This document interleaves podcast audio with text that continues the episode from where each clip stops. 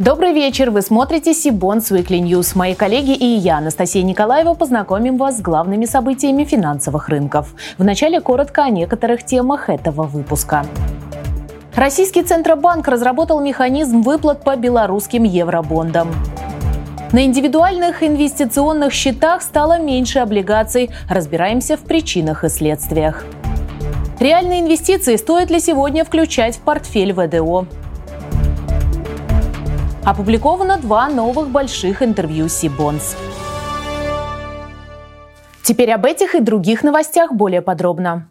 Сибонс Weekly News пристально следит за развитием ситуации вокруг выплат по белорусским еврооблигациям через российскую инфраструктуру. В наших выпусках мы уже неоднократно освещали эту тему. Новым этапом в ней стало сообщение Центробанка России о разработке механизма, который, по заверениям регулятора, позволит отечественным инвесторам наконец-то получить долгожданные средства. Предложенная ЦБ модель предполагает, что выплаты будут проходить в белорусских рублях, минуя зарубежные институты. НРД для этого составит список владельцев погашаемых еврооблигаций и направит его в Центральный депозитарий Республики Беларусь. Инвестору со своей стороны необходимо подать в этот депозитарий заявление, которое в том числе должно содержать отказ от претензий к эмитенту. Сделать это можно либо напрямую, либо через российский депозитарий. Кроме того, держатель бумаги должен подтвердить свой дружественный статус и факт владения ценной бумагой на 6 сентября 2022 года и на дату ее погашения. Уточняется, что погашенные еврооблигации будут списаны со счетов владельцев и зачислены зачислены на счет Минфина Республики Беларусь, открытый в НРД. К нам присоединяется член Ассоциации владельцев облигаций, курирующий евробонды Сергей Сазонов. Сергей, добрый вечер. Добрый вечер, Анастасия. В телеграм-канале ассоциации было указано, что, я процитирую, представленные механизмы касаются выплат только по одному выпуску, который был погашен в феврале 2023 года. А почему этот механизм не подходит к выплате по остальным выпускам? Ну, смотрите, а, в первой части решения Совета директоров Банка России упомянут только один АйСИН непосредственно. Этот АйСИН принадлежит а, Белоруссии, которые, облигации Белоруссии 23 года, которые были погашены в феврале 1923 года. Соответственно, никаким другим бумагам это решение отношения не имеет. Спасибо. А как считаете, стоит ли ожидать разработки подобных механизмов по другим выпускам?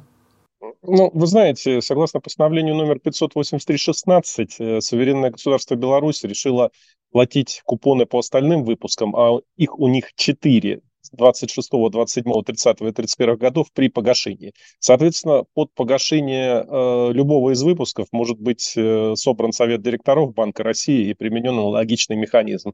Но это история 26 и далее годов. Теперь коснемся статистики Банка России по индивидуальным инвестиционным счетам. Согласно данным регулятора, за третий квартал этого года общее число ИИС увеличилось на 11% по сравнению с аналогичным периодом 2022 года. Эксперты связывают это со скорым введением ИИС третьего типа. После его запуска ИИС первого и второго типов открыть будет уже нельзя. И граждане торопятся зафиксировать наличие инструмента, дающего возможность получить получать налоговый вычет. При этом доля российских акций в структуре активов на индивидуальных инвестиционных счетах выросла до максимального уровня с 2015 года 35%. В то время как доля облигаций резидентов снизилась до 15%. Обсудить эти цифры мы решили с Дмитрием Грицкевичем, управляющим по анализу банковского и финансового рынка в Промсвязьбанка. Дмитрий, добрый вечер. А, добрый вечер, Анастасия. Означает ли актуальная статистика по ИИС, что частные инвесторы постепенно теряют интерес к инструментам долгового рынка, предпочитая более рисковые инструменты рынка фондового? Может ли ситуация еще развернуться до конца года или наоборот, бонды потеряют в доле портфелей частных инвесторов еще больше? А, третий квартал э, действительно был кварталом акций, индексом ВВП прибавил порядка 12%, еще 5-6% инвесторы могли получить э, на дивидендах от акций. Э, в то же время ЦБ начал активно ужесточать свою монетарную политику, из-за чего, в общем-то, наблюдалась переоценка облигаций, э, индекс гособлигаций просел примерно на 5% за тот период.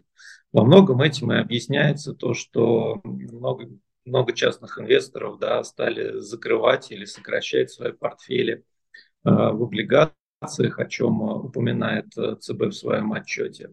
Э, в четвертом квартале ситуация кардинально изменилась. Э, высокие ставки по облигациям э, стали более конкурентоспособными, при этом акции консолидируются из-за роста доходности, опять же таки, да, по бандам.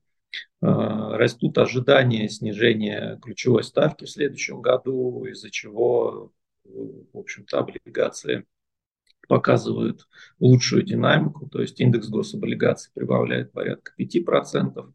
Кроме того, для частных инвесторов э, существенно расширился инструментарий, э, много прошло выпусков облигаций с плавающей ставкой, и, соответственно, мы сейчас, э, напротив, наблюдаем рост интереса именно к стратегиям с фиксированной доходностью, нежели к акциям. Эксперты обращают внимание на накапливающийся риск в сегменте ВДО на фоне роста ключевой ставки. Об этом, среди прочего, красноречиво свидетельствует снижение спредов доходности таких бумаг до уровня ниже их кредитного качества. К октябрю премия за риск в высокодоходном сегменте снизилась до минимального значения с начала 2019 года и составила примерно 270 базисных пунктов, следует из данных ЦБ. Означает ли это, что сейчас лучше вообще отказаться отказаться от включения в портфель высокорисковых бондов. Ждать ли нам массовых дефолтов в сегменте ВДО или подобные истории, как и прежде, все же останутся точечными. Как грамотно подобрать такие бумаги, если у инвестора, несмотря ни на что, есть аппетит к риску? Сегодня в рубрике «Реальные инвестиции» на эти вопросы ответит управляющий директор Департамента рынков капитала Совкомбанк КИП Денис Козлов.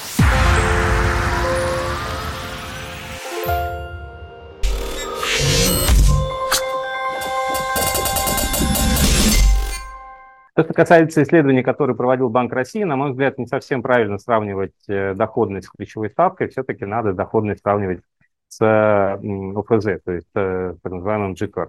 Если мы говорим про спреды GCR, то они, по сути, э, расширились, и с 400 пунктов, которые были еще а два года назад они увеличились до 550.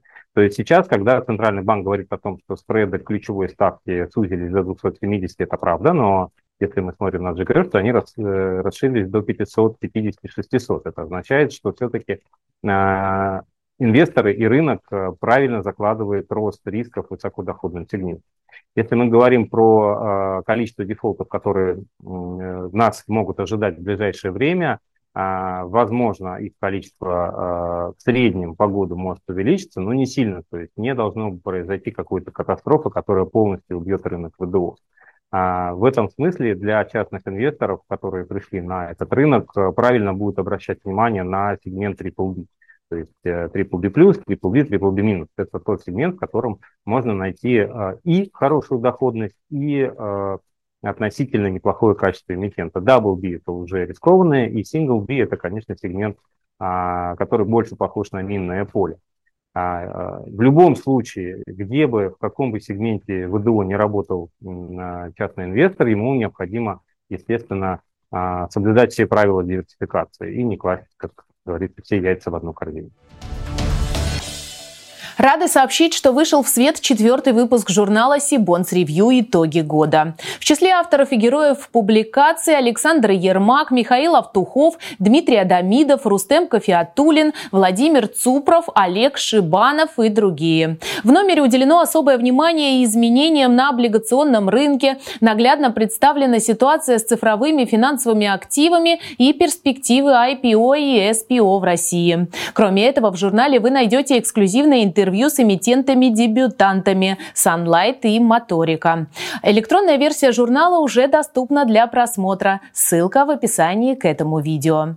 Также на этой неделе вышло сразу два больших интервью Сибонс. Начнем с ГК «Легенда», представители которой совместно с Дом РФ рассказали о внедрении ESG в развитие современного девелопмента. Спикеры также поделились своим мнением, как ориентация на ESG повлияла на бизнес-процессы, а также тем, как зеленая повестка коррелируется с вызовами прошедших двух лет. Когда возникает возможность получить независимую верификацию того, что твой дом строится по зеленым стандартам, это позволяет конечному потребителю, покупателю, получить обратную связь, позитивную обратную связь о том, что этот дом действительно хороший и о том, что там хорошо жить.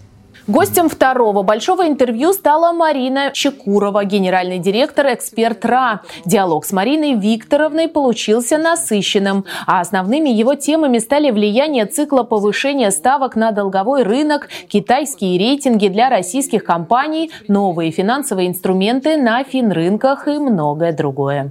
А, достаточно большое, нормативных акт, большое количество нормативных актов правительства требует уже двух рейтингов – и это означает, что компании, получившие ранее один рейтинг, сейчас приходят другие агентства, ну, в том числе и наши, за вторым рейтингом. В завершении по традиции представим дайджест актуальных облигационных размещений.